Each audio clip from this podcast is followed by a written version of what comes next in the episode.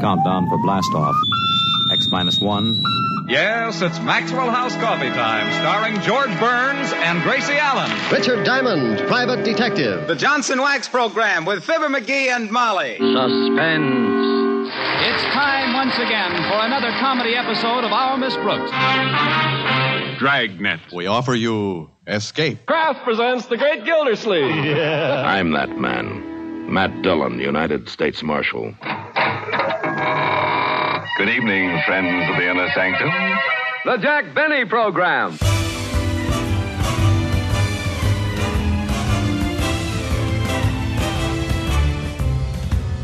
Hi, this is Carl Amari, and welcome to episode 41 of Radio Rarities, the weekly podcast series that examines unique episodes from the golden age of radio. My co host is the vivacious Lisa Wolf. This time we have an audition of a psychological drama. It's Out of the Night, starring Elliott Lewis. In the thrilling episode Dead End, written by Larry Marcus, who had previously authored scripts for several radio shows, including The Whistler and Suspense. But it was with the series Dark Venture that Marcus made his mark in the medium. In the spring of 1945, J. Donald Wilson, who developed, directed, and wrote many of the scripts for The Whistler while at CBS, was now at ABC and needed a program to fill a vacancy at his new network. Wilson devised a Whistler like series called Dark Venture. This new program offered stories similar in nature to The Whistler. But not all were told from the vantage point of the criminal, as some offered the perspective from the victim or a witness. Dark Venture had an anonymous narrator voiced by actor John Lake. Lake also portrayed the Whistler during the summer of 1942, filling in for Joseph Kearns. In producing The Whistler, Wilson also accepted scripts from freelance writers, including Larry Marcus. During the development of Dark Venture, Wilson tapped Marcus to be the program's chief writer. Dark Venture made its debut from Hollywood on ABC June 5, 1945. At that point, it was only heard on the network's Pacific Coast stations. It became a popular feature on ABC and was promoted to the full network schedule in February of 1946. And two months later, a sponsor signed on Wildroot Company, makers of cream oil for the hair, which Lisa still uses on her delicate hair today. The firm would add a second series to its advertising campaign, The Adventures of Sam Spade Detective, during the summer of 1946. Wildroot's sponsorship of Dark Venture continued for about a year, ending in April of 1947. The program's broadcasts east of the Rocky Mountains ended in the spring of 1947, but listeners on the West Coast continued to be thrilled through the end of the year. Though they used the same scripts, the West Coast and East Coast versions were broadcast on different days and had different directors. Leonard Reeg was at the helm for the West, with William T. Johnson handling those duties for the East. Knowing that Dark Venture was going to be canceled by the network, Larry Marcus, along with William T. Johnson, wanted to continue their previous success with Dark Venture. So during the fall of 1947, they reworked a former Dark Venture script into a new proposed series that they called Out of the Night. They chose Elliott Lewis to star in the pilot episode. Lewis had built himself a great reputation as an actor during the previous decade, appearing in hundreds of shows, from Jack Benny to the Lux Radio Theater. He also had leading roles in Adventures by Morse and The Casebook of Gregory Hood. As the announcer for the audition, they chose one of the medium's finest, George Fenneman, who would later be heard on Dragnet and You Bet Your Life. And the supporting cast was culled from Hollywood's Radio Row. Okay, sit back, relax, and enjoy Elliott Lewis as George Graham in the audition of Out of the Night, as originally recorded at the ABC studios in Hollywood, November 25th, 1947. Out of the night. Stories of adventure, mystery, and suspense.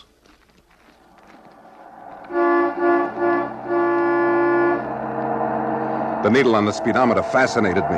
50, 55, 60, 65. The truck kept gathering more momentum, faster and faster. I kept my hand on the horn to warn all the other trucks and cars that I was out of control to get out of my way. 75, 80. I couldn't understand. I wasn't scared. Like a dream, like a nightmare that would end as quick as it began. No, not a dream. This was happening to me.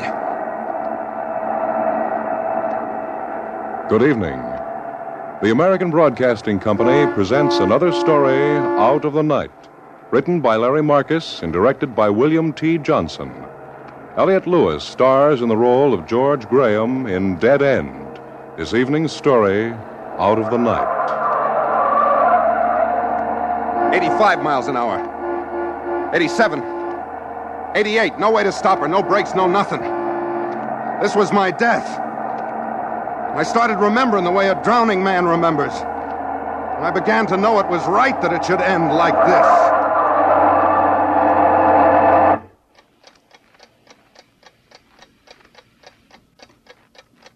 It had started less than three hours ago.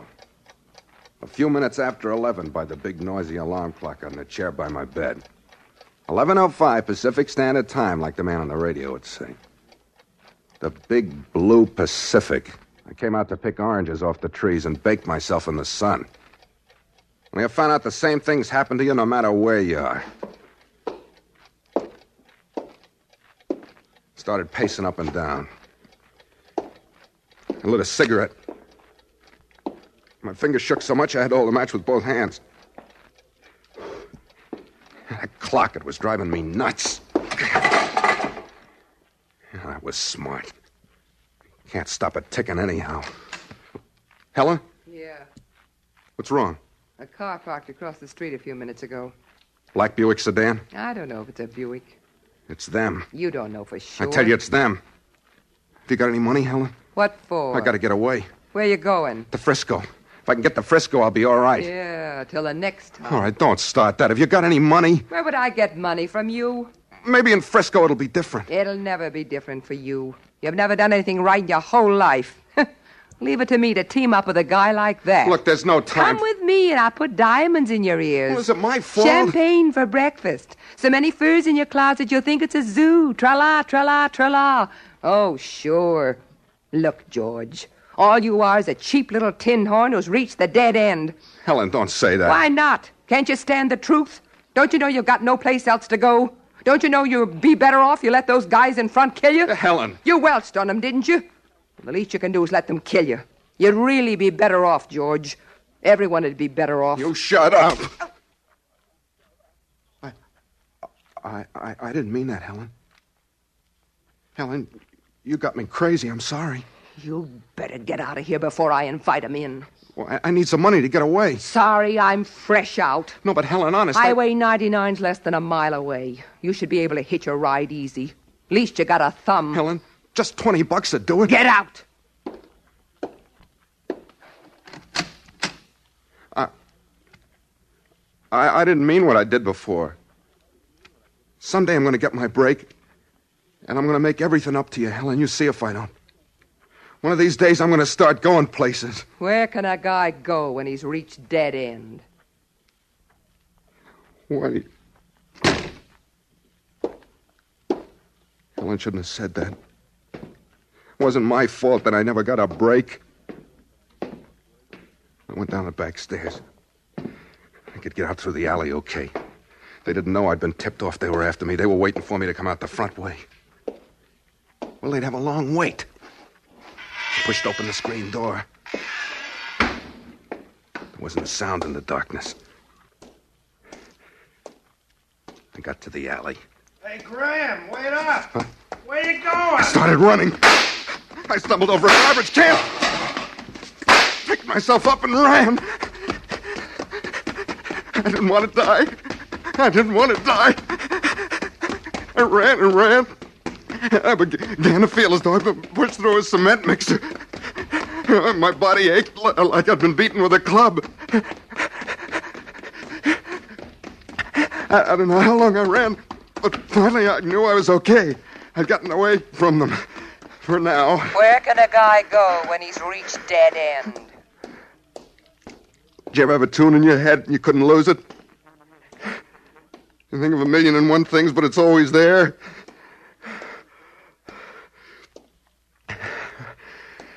Somehow I got to Highway 99. I could still hear Helen's voice. It was after 11:30. It was cold and windy, and the cars were passing me like I was a stone or a piece of wood, not flesh and blood, just like them trying to stay alive, trying to find a place for myself in this lousy world. Where can a guy go when he's reached dead end? I couldn't get rid of that voice. If I could have ripped it out of my head with my fingernails, I think I would have done it. I'd show her I hadn't reached dead end. I'd show her. Uh, hop in. It was an old flivver. The guy driving it was a shriveled up little squirt that could have been 60 or 100. We traveled at a steady 25 miles an hour. I'd like to have been moving faster, but you can't choose your rides in the middle of the night. 15, 20 minutes. The old guy didn't say a word the whole time. He just sat there behind the wheel with a cold pipe in his mouth, at peace with the whole world. I kept thinking I'd settle for that right now, for the rest of my life. Well, far as I'm going. Huh? Turn off on that little dirt road up yonder. Oh, okay. Say. Yes? Your place really must be away from everything. Well. You wouldn't be interested in taking in a boarder for a couple of days? No, I, I could pay you not much, but, uh, but a little. Wouldn't be interested. It's getting late. Okay.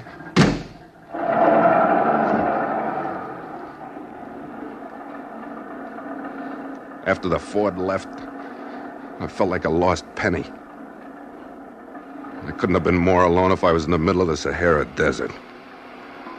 Cars started passing me again. Their headlights blinded me for a second and then rushing on. It was getting colder all the time. I felt my whole body shivering. My teeth were chattering like a handful of dice. I don't know just how long I stood there. Then a car stopped, the headlights blinding me. A ride. I walked over to the car. My fingers closed around the handle just as the door opened. Come right in, George. You. We've been looking for you. Come on in. No! I don't know how I got away from them. I ran to the side of the road, rolled into a deep gully.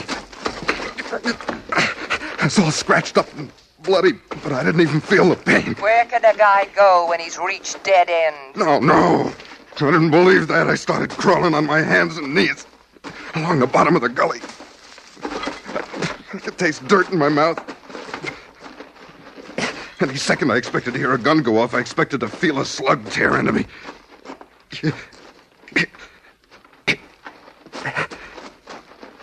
After a while, I looked back. I'd gone about 50 yards. The guys had found a flashlight and were shining it down in the gully trying to find me. Where can a guy go when he's reached dead end? I don't know how long I crawled.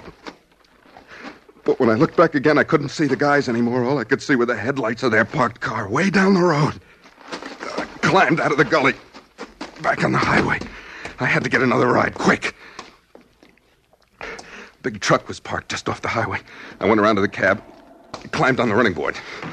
The driver was just sitting up, rubbing his eyes and yawning. What do you want, Pally? Uh, you're taking a little snooze for yourself, huh? Yeah, You're going to start rolling pretty soon? right now. Alone. Mind if I ride along with you? Yeah, I mind. No, look, I, I'm not like some of these guys. I won't talk an ear off you. You I- won't talk an ear off me because I won't be around.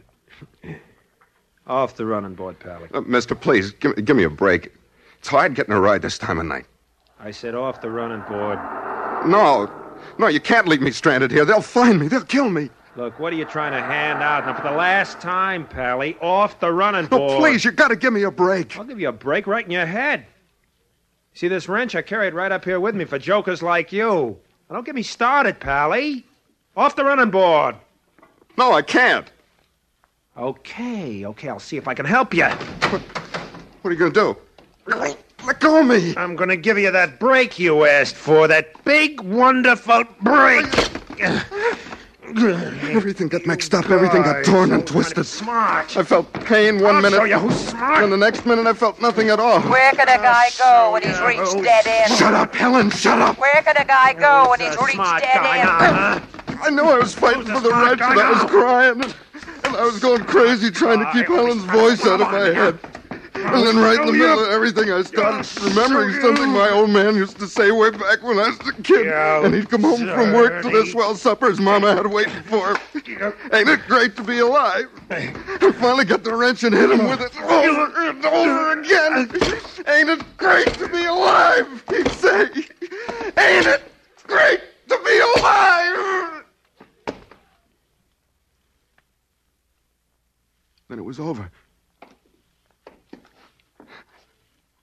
I was standing alone, trying to get my wind back. Feeling worn out through and through.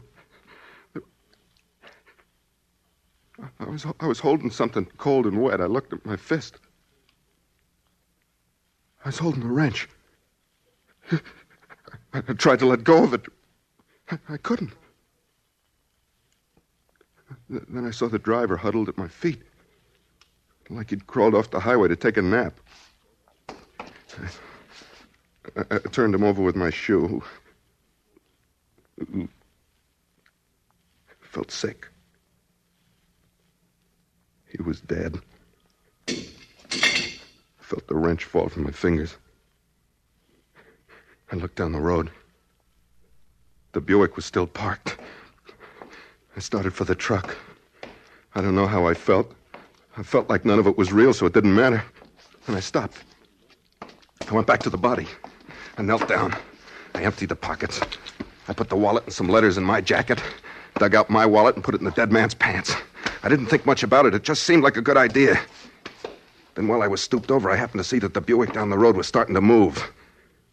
I rolled the body down into the gully. As it disappeared, I called after it. So long, George. I ran back to the truck. I was alive. I was on my way. Yeah, the old man was right. It was great to be alive.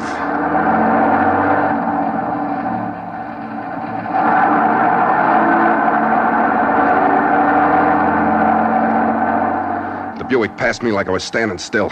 One of the guys in the front seat gave the truck the once over, but I was slumped into the shadows. I was all right. I pulled out the driver's wallet, looked at it under the dashboard lights. His name was Joe Parsons. Joe Parsons, okay. He was 32 years old. I could pass for that. Five feet eight. That was close enough. 180 pounds. Okay, so who could tell at night in work clothes? Joe Parsons, pleased to meet you. Yeah, and the pleasure is all mine. I stopped at the first roadhouse. I went around and back, I cleaned myself up. Then I went out in front. There was a phone booth there. I closed myself in. Dialed long distance.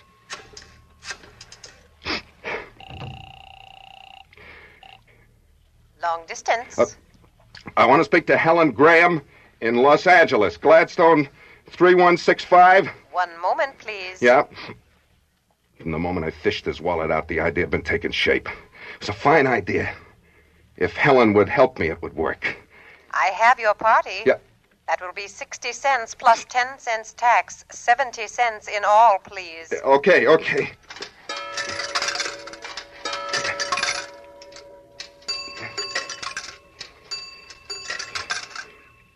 Thank you. Go ahead, please. Helen, it's me. Where are you calling from? I'm on the highway. You got away from them? Yeah. You were born under a lucky star. Yeah. They came up the apartment. They made me tell them what. Oh, okay, okay, never mind that. Listen to me, baby. I think we're going to be okay. I'm already okay. All right, now listen. Before very long, you're going to get a call from the morgue. Huh? They'll want you to identify a body they're going to find on the highway. Hey, what is this? Just listen, will you? Yeah. The body will be pretty banged up, but you'll be able to identify it all right. You'll be able to say, it's me. You? Yeah. When the gang sees that in the papers, they'll stop looking for me. So now you've killed a guy. Well, I didn't mean to. You never mean anything you do. Well, he'd have killed me if I hadn't fought back. You'll do it, won't you, Helen? Oh. Please, Helen. It's the last time I'll ask you for anything. I'll make it up to you. You'll see if I don't. Yeah, sure. All right, I'll do it. Yeah, thanks, Helen. I still think you'd be better off dead. Operator? Operator, uh, I'm a truck driver. I, I just saw a body along Highway 99. A body? Wait one moment. I'll connect you with the police. No, no you, you wait. I haven't got time to call the police. I'm behind schedule now. Uh, you call them. Tell them to get out there. About five miles this side of Kilgore. I hung up on her, and I got out of the phone booth. Then I went back to the truck and started driving. You're listening to Radio Rarities. We'll return after this short break.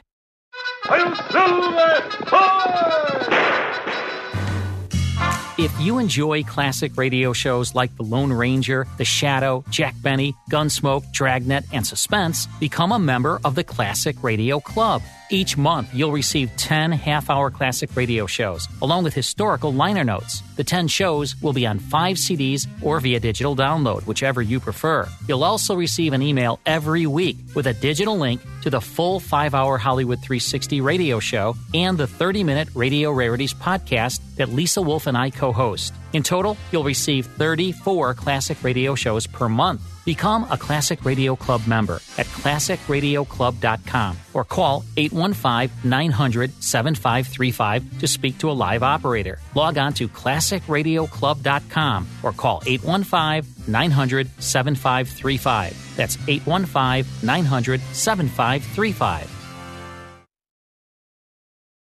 Now, back to Radio Rarities. I didn't know much about driving a truck like this, but I kept her in low gear all the way. I fell into place with other trucks on the highway, and I was okay. After a while, I could start thinking about other things. About starting over again. Maybe making a go of it this time.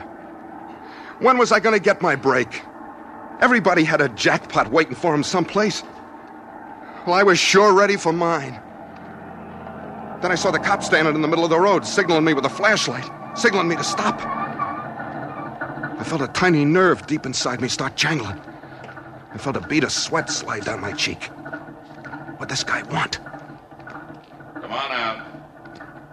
For? You know what for. No, I, I don't know what. Come on, come on. You've been driving a truck long enough to know an inspection depot when you see it? Oh, yeah, sure, sure. What's the matter with me tonight? What's your name? Joe Parsons. Parson? Oh, you're the one. Huh? What are you carrying What do you mean back? I'm the one? I'm the one for what? The kid was asking What about. kid? Where is Come it? Come on, come on. There's other guys waiting too. What are you carrying in back? And, uh, I, I, yeah, I know, I know. You guys could carry nitroglycerin and not know about it. I've been working the Nevada highway, and the drivers there are just the same. Come on, get the keys and open her up. I got the back open. The cop shined his light around. It was all wooden packing cases in front, but in back there were crates of fruit and vegetables. Yeah, that outfit of yours. What's the matter? I was warned to be on the lookout for something like this. What? How am I supposed to inspect the stuff when it's packed in like that? Oh, yeah, that's right. Time you guys learned a lesson. Come on into the office, partner. Oh, oh, but listen, I'm late. You're I- going to be a lot later. Come on. Now, give me a break, will you? I'm... Come on. We're going to make a call. Uh, who are you going to call? Your company. That's who I'm going to call. I'm going to have them send out a couple of stevedores to unload so I can see what you got. You're going to wait till they get here. Hey, I can't do that. I... Who says you can't? Right through there. Uh, who's that?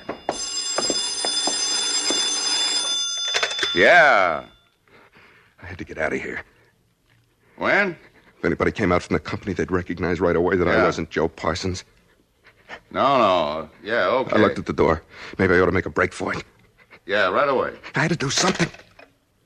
Fine thing. I just found a dead guy up the road. Uh, yeah? Got to get down there right away. What about me? All right, I'll let it go this time. Swell. I'll see it won't happen again. You signed the report, didn't you? Sure, sure. Okay for me to go? Yeah. That poor stiff on the road, whoever he is, he's done you a big favor, Joe. Go on, get going.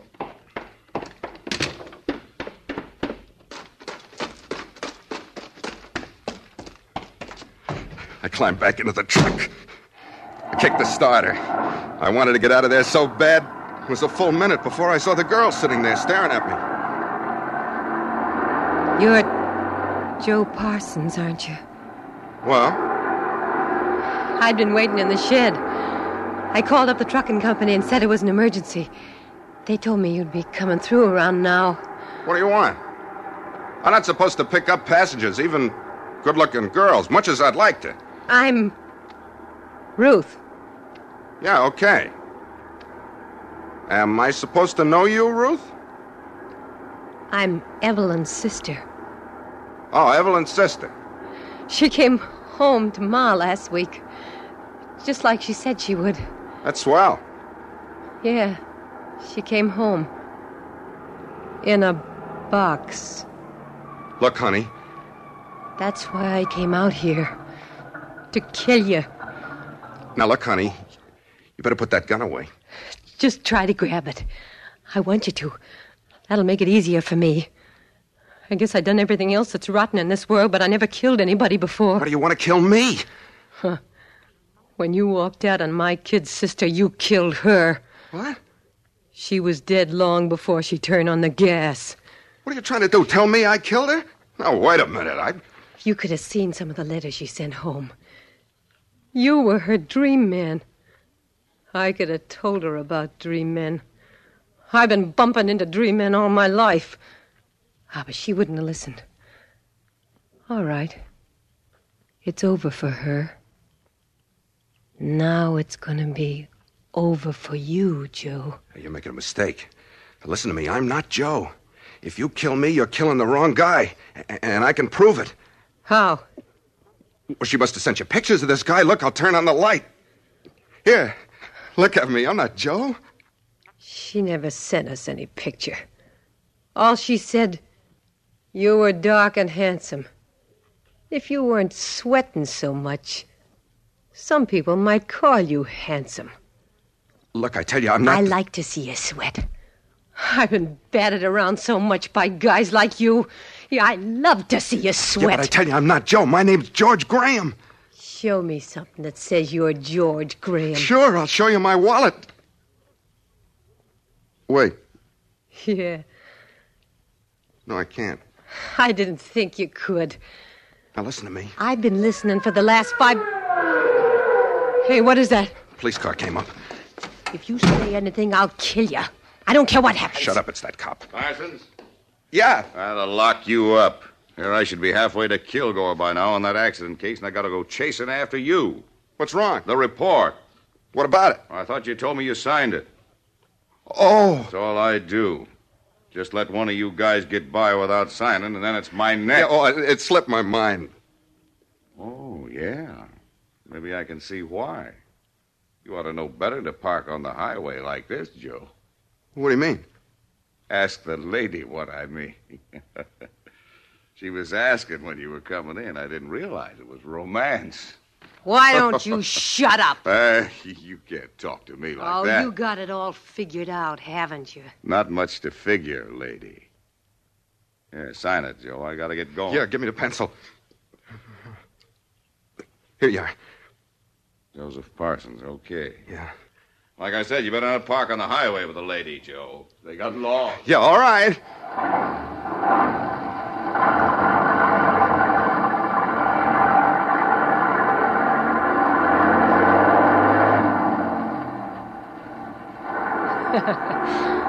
nice fella. The world's full of nice fellas.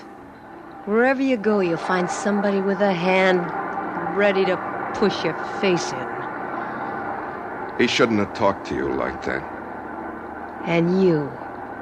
So you're not Joe Parsons, huh? Look, I had to sign Joe Parsons. I had a reason. Wouldn't have I had told him to grab you if I didn't have a reason? You couldn't have been afraid of the gun. No, not you. Well, you should have told him to grab me, Joe. Wait, listen to me, you crazy dame. I'll tell you the truth. I done you a favor. You don't have to worry about killing Joe Parsons. He's already dead. Dead? How do you know? I killed him, that's how I know. Huh? Back on the highway three, four hours ago. I was in trouble. I had to get a ride. He wouldn't give me one. We started fighting. He. He had a wrench. I killed him with it. I don't believe you. But don't you see? That's why I couldn't tell the cop about you. Don't you see? He'd have brought us both in. Everything would have come out. Oh, wouldn't I be a sucker to fall for that? I'm telling you the truth. Hey. Helen, sure. What are you talking about? I can prove I'm George Graham. The next gas station we come to, we'll stop. You can phone Helen. You're sure trying to sell me a bill of goods. I'm trying to stay alive. The first gas station. We'll phone from there. You'll see. It better not be too far away.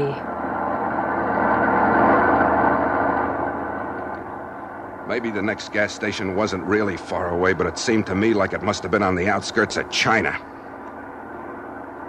She just sat there, looking out at the road ahead. Her face was hard and cold. I knew if this didn't work, she'd finally get nerve enough to kill me. There's a garage down the road. They'll have a phone. Yeah. There. There's only one thing. What's that? I've been thinking. Yeah? Uh, I'll have to talk to Helen first. Why? Well, so I can explain to her she has to tell you the truth. Otherwise, Otherwise, what? well, I, I called her before and told her what happened. Uh, I mean, about Parsons. I told her she was to identify the body of Parsons as me. Well, well, that's been three hours. Anyhow, that means the chances are she's already been called.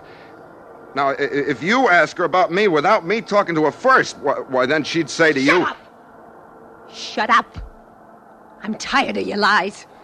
I know it sounds crazy, but it's the truth. I swear it is. Stop the truck. Here, before we reach the garage. Why? I said stop the truck. Now, give me a break. You're making a mistake. I've been making mistakes all my life. Stop the truck. So you can kill me? No. Look! I told you! Go ahead and shoot, baby. Only you're gonna die, too. Because once my hands leave this wheel, You think I care about that? Better than 50 miles an hour already, will tip over and burn like a torch. Almost 60, baby. Hey! Move over, suckers! Move over! The express is coming through on a one-way street! That turn! Up ahead!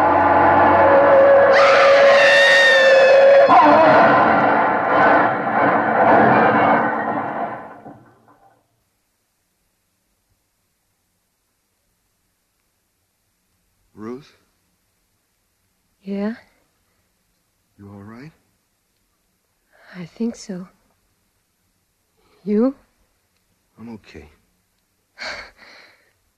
We must have been thrown clear. So it wasn't a dead end after all. What? The last thing I thought about before we went off the road. It was funny. I thought all my life everything I'd done had driven me step by step to this road. And in this moment. And he, you. That really sounds goofy, doesn't it? No. Helen said that too. About dead end, I mean. And I guess you'll think this is some more of my baloney. But what you just said, I felt that too. No kidding. Yeah. George, I'm Joe, remember? no. You're George. Now you believe me? Yeah. Why? I don't know. Maybe that jolt I got. Maybe it knocked some sense into me. No. I don't think it's that. Hey, Huh? what? No, it's nothing. Hold my hand, will you? What's the matter? Must be the shock or something. You feel weak? No. Funny. Giddy. Like I was just starting to get high. No, not that either. Ruth, listen. It's all mixed up. I feel like I used to feel when I was just a little kid. Ma would bathe me in the kitchen. And I'd sit near the stove in a big Turkish towel and. Oh, what am I talking about? Ruth, listen to me. Wh- Hey, Where you going? we gotta get back to the truck. Look at it. No, wait. Huh? You don't want to go back to the truck, honey. Why not? You gotta report the accident. If we go back to the truck, we'll see something that. Well, this is all going to seem awful crazy to us at first. Until we understand it better. George, what will we see? We'll. We'll see two bodies. Whose bodies? Ours. Yours and mine, Ruthie. The American Broadcasting Company has presented another play in a series titled Out of the Night. Tonight's story, Dead End, starred Elliott Lewis as George and featured Jeanette Nolan as Ruth, Lois Corbett as Helen, John McIntire as the inspector, and David Ellis as the truck driver. Listen again next week over most of these stations to another story Out Of the night. George Fenneman speaking.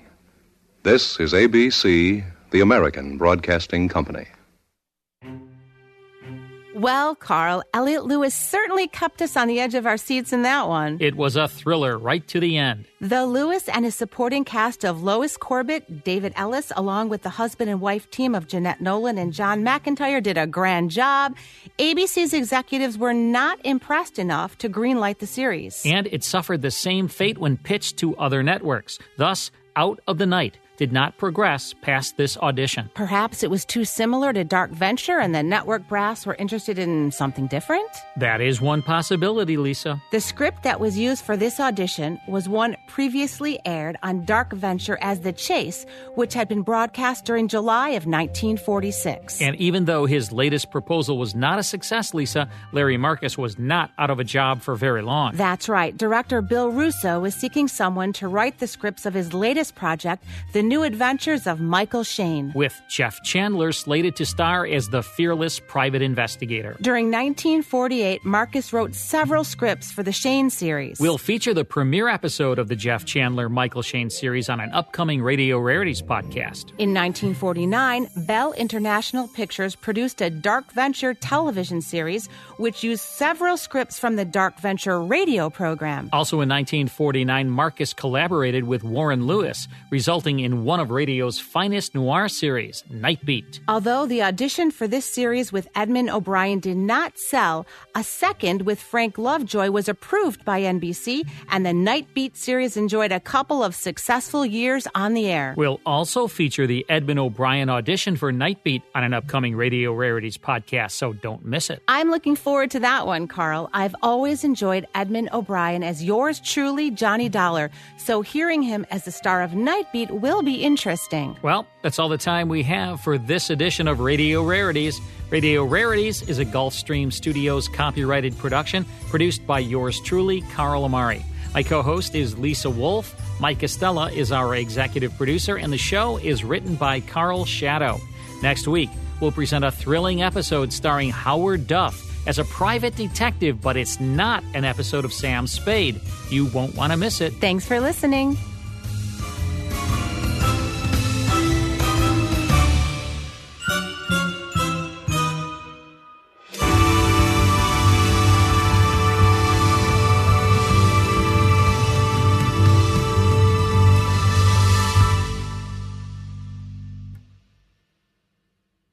Turbulent times call for clear headed insight. That's hard to come by these days, especially on TV. That's where we come in. Salem News Channel has the greatest collection of conservative minds all in one place. People you know and trust, like Dennis Prager, Eric Metaxas, Charlie Kirk, and more. Unfiltered, unapologetic truth. Find what you're searching for at snc.tv and on Local Now Channel 525.